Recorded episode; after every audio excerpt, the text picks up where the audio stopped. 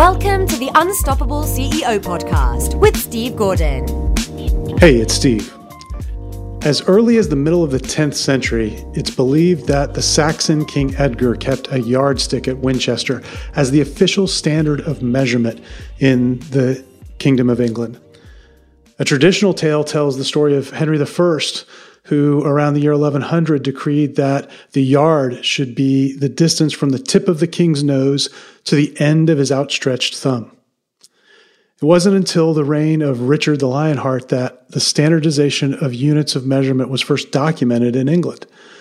In the Assize of Measures in 1196, it was stated that throughout the realm there should be the same yard of the same size and it should be of iron. Later in 1215, the Magna Carta also attempted to standardize measurements throughout the kingdom, although it concentrated on measures of wine and beer. And this same process of standardizing measurements has gone on throughout history all over the world. So, why is this important to us today? Well, the reason for standard measurements is so that we all have an agreed upon standard upon which we can compare and this is especially important when we begin to talk about money. However, it gets to be a little bit more complicated when we deal with money. And today we're going to look at the three key things that you need to be aware of and you need to account for as you look to increase the value and raise your prices so that you can be paid more.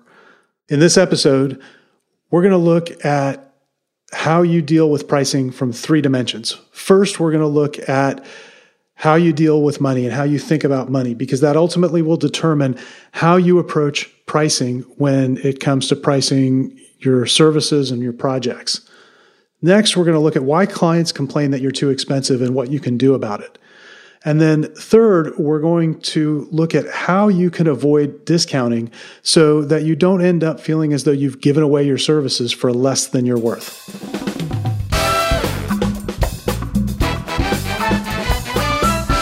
So let's start with how we deal with money, how we think about money.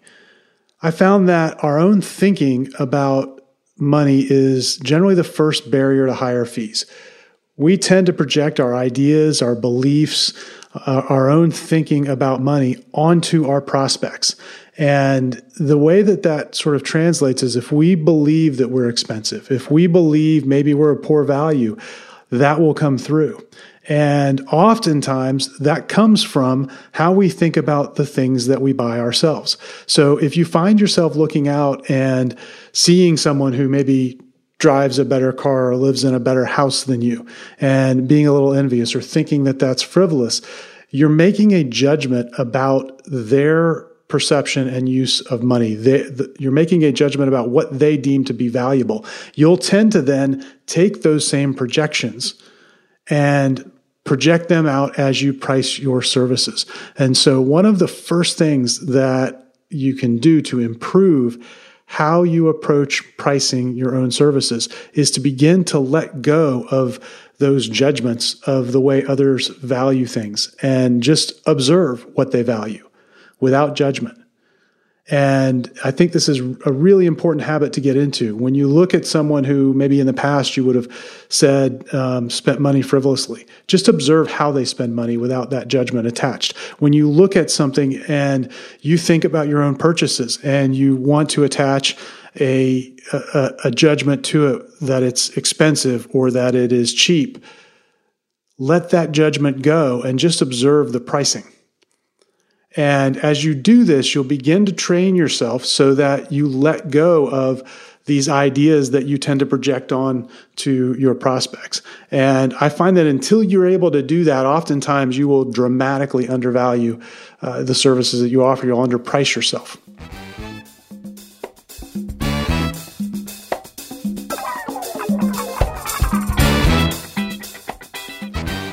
Now, as you do this, as you go through, as you reprogram your thinking about money, and you begin to raise your prices, you may have clients that complain that you're too expensive.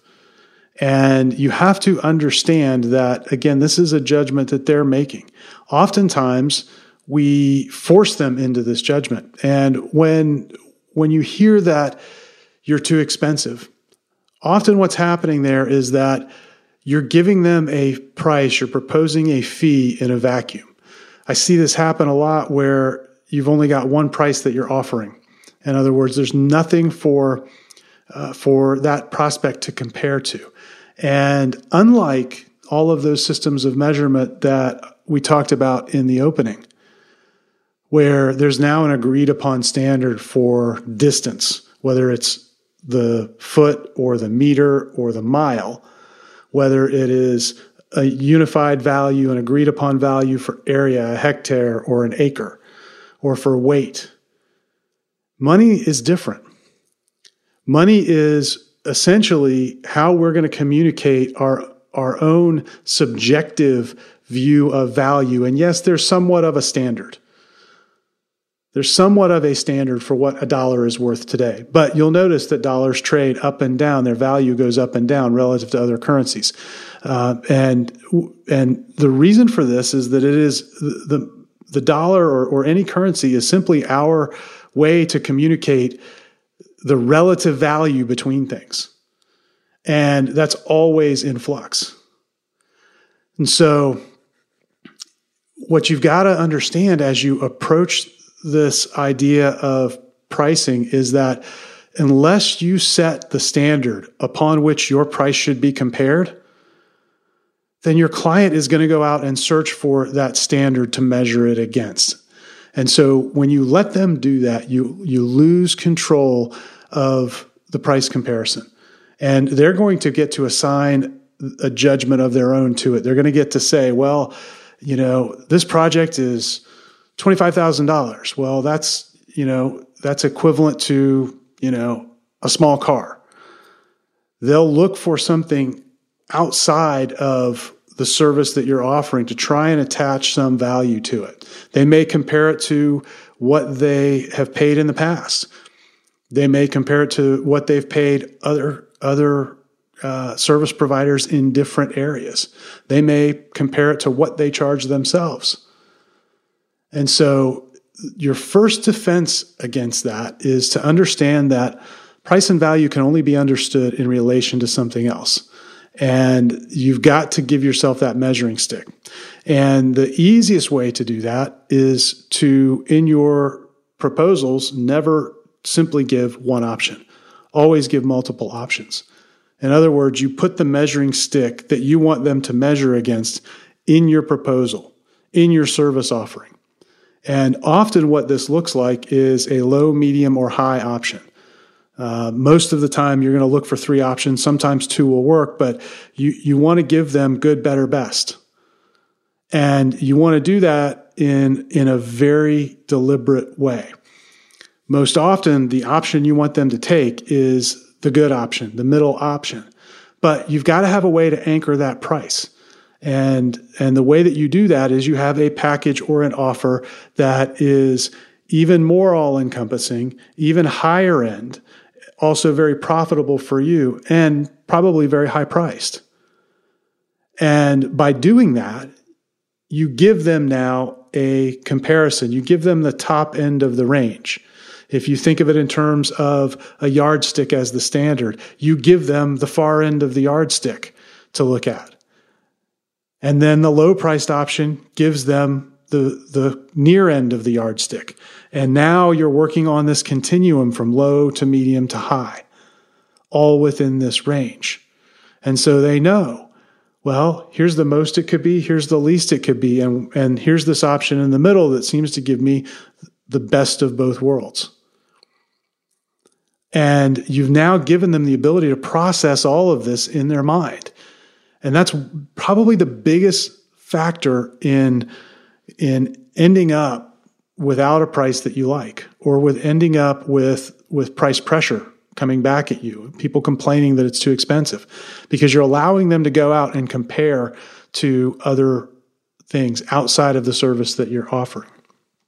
So as you think about your pricing and think about your packaging, now all you've got to do, and it's very, very simple to do, is think about okay, for the service that's going to solve their problem, that's going to give them everything that they need, that's, that's my center offer. That's my middle offer. Now, if I made a first class version of that, if I made the concierge level of that, that is extremely high end, what would that look like? And how would I price it so that if they took that one, it would be really profitable for me and really, really valuable for the client. And most of the time, that higher end offer, the value is going to come from the experience that they get through it, not necessarily by adding more and more and more deliverables. And I think that's a big mistake that many professionals make is you feel like you've got to just pile on the deliverables. But oftentimes it's more about the experience. So, you know, in, in a service business, are they getting more access to you at that high end? Are they getting quicker access to you at that high end? Are they getting some other perks up there that would be meaningful or be desirable? Again, most people aren't going to take that high option.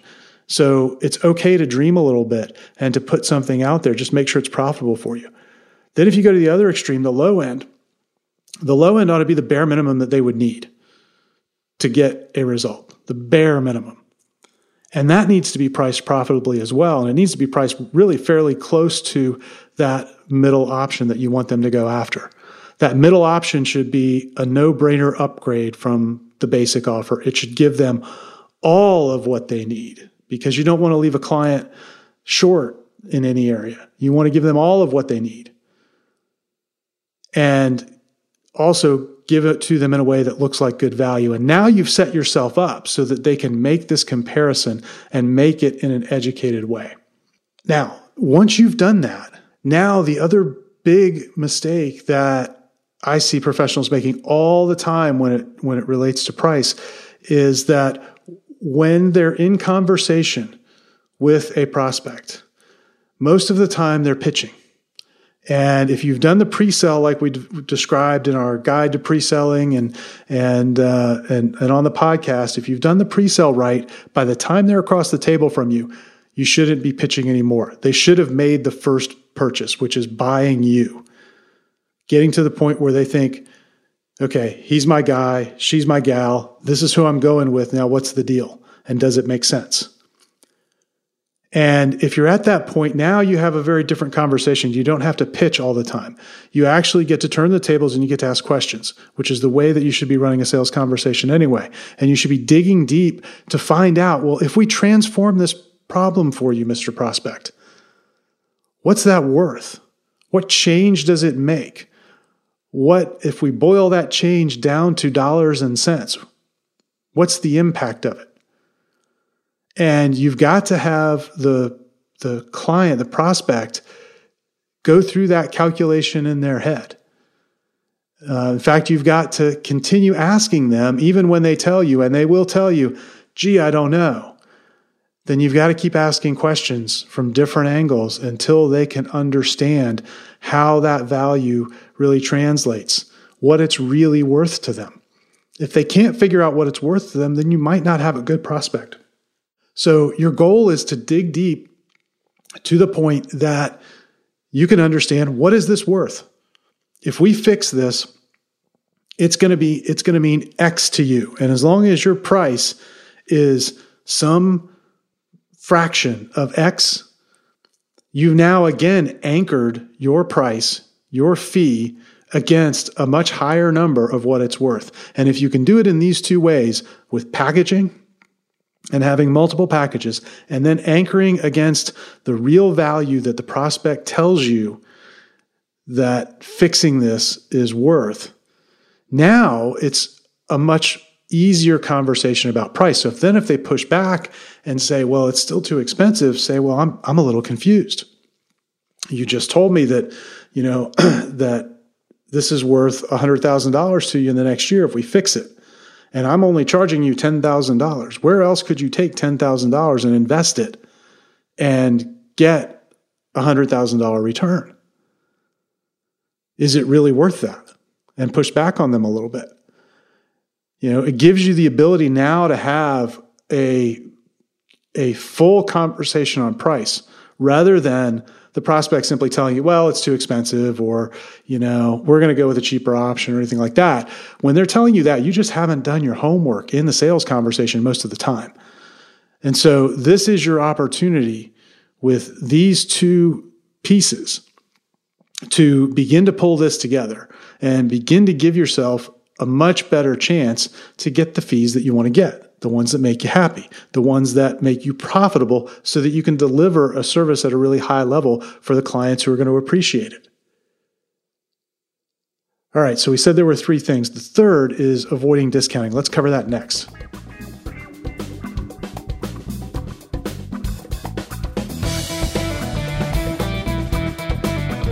Okay, so you've got the client close to the end, and they give you that dreaded question Hey, is this the best you could do?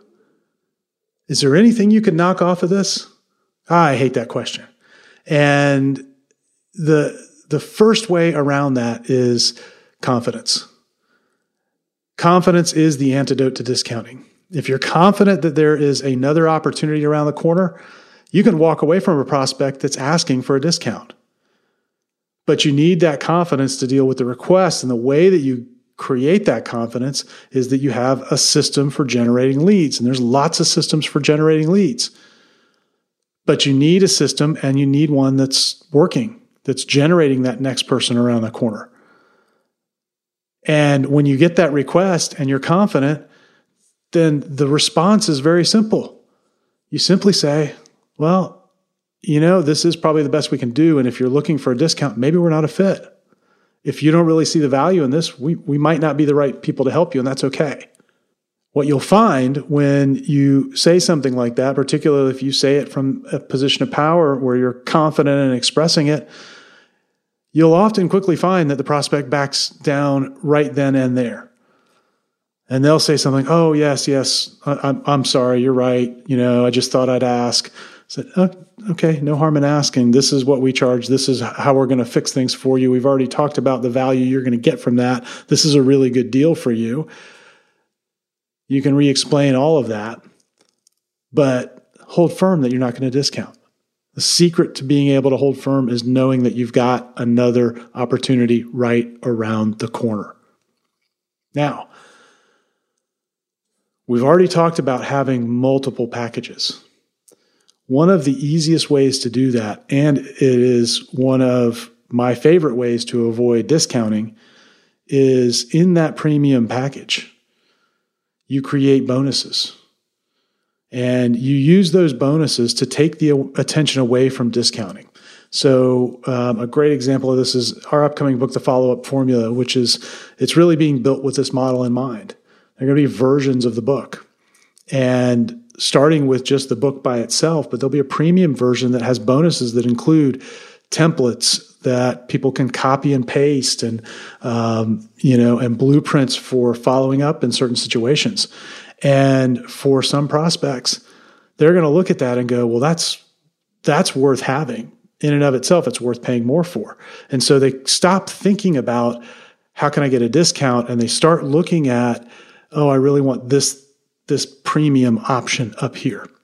Um, and you can take that same thinking and apply it to services, particularly as you build out your, your packages, your service level offerings. You can apply that in there and make those things really desirable. I mean, really desirable. The thing that the that would make your service just an over the top success for that client and make it really, really attractive to them. And when you add those things in, now they suddenly focus on what they're going to get rather than how they're going to get a lower price. And so those are really the, the three keys to raising your prices. First, dealing with your thinking about money, as we've talked about. Getting all of the garbage in your head around money out of your head, all of the judgments that you have about money and about how other people use it out of your head because they're going to impact your own pricing. Once you've done that, then build a system so that when clients complain that you're too expensive, that you've preempted that that you're now not giving them pricing in a vacuum, you're giving them options so that they have that yardstick to measure your price against. And you're building out those options so that they can choose one um, based on the value that you're going to deliver because you've had the conversation with them. You've identified and pinpointed exactly what this transformation you're going to create for them is worth to them. And then finally, we talked about how to avoid discounting and really focusing on making sure that you're generating leads so that you're confident that there's another opportunity coming away, coming along right behind this current one. And if someone really does push for a discount, that you can walk away. You can say, look, maybe we're not a fit. And finally, using bonuses to create premium packages that get clients focused on these really desirable bonuses and take their mind off of wanting discounts. These are some of the best strategies that you can employ to begin today to raise your prices. And I hope they help you. Now let's take a look at what's going on around the Unstoppable CEO. Last week, we did an all new webinar on how to attract clients without selling, chasing, or pestering them. And if you missed it, it's available on demand at unstoppableceo.net slash webinar. If you've been on one of our webinars over the last year, uh, this is a, a, complete revamping of it, new material, um, and I think you'll get a lot out of it. And finally, I mentioned the follow up formula book. It's not available yet, but if you'd like to be among the first to know when it is available and get early access before the general public, go to unstoppableceo.net slash follow up formula and you can add yourself to the notification list there. And if you have any questions about where to find those links, you can just go to this episode on unstoppableceo.net and they'll be there in the show notes. Until next week, stay unstoppable. Thanks for listening to the Unstoppable CEO podcast. Help others discover this show. Leave a review and rating on iTunes at unstoppableceo.net forward slash iTunes.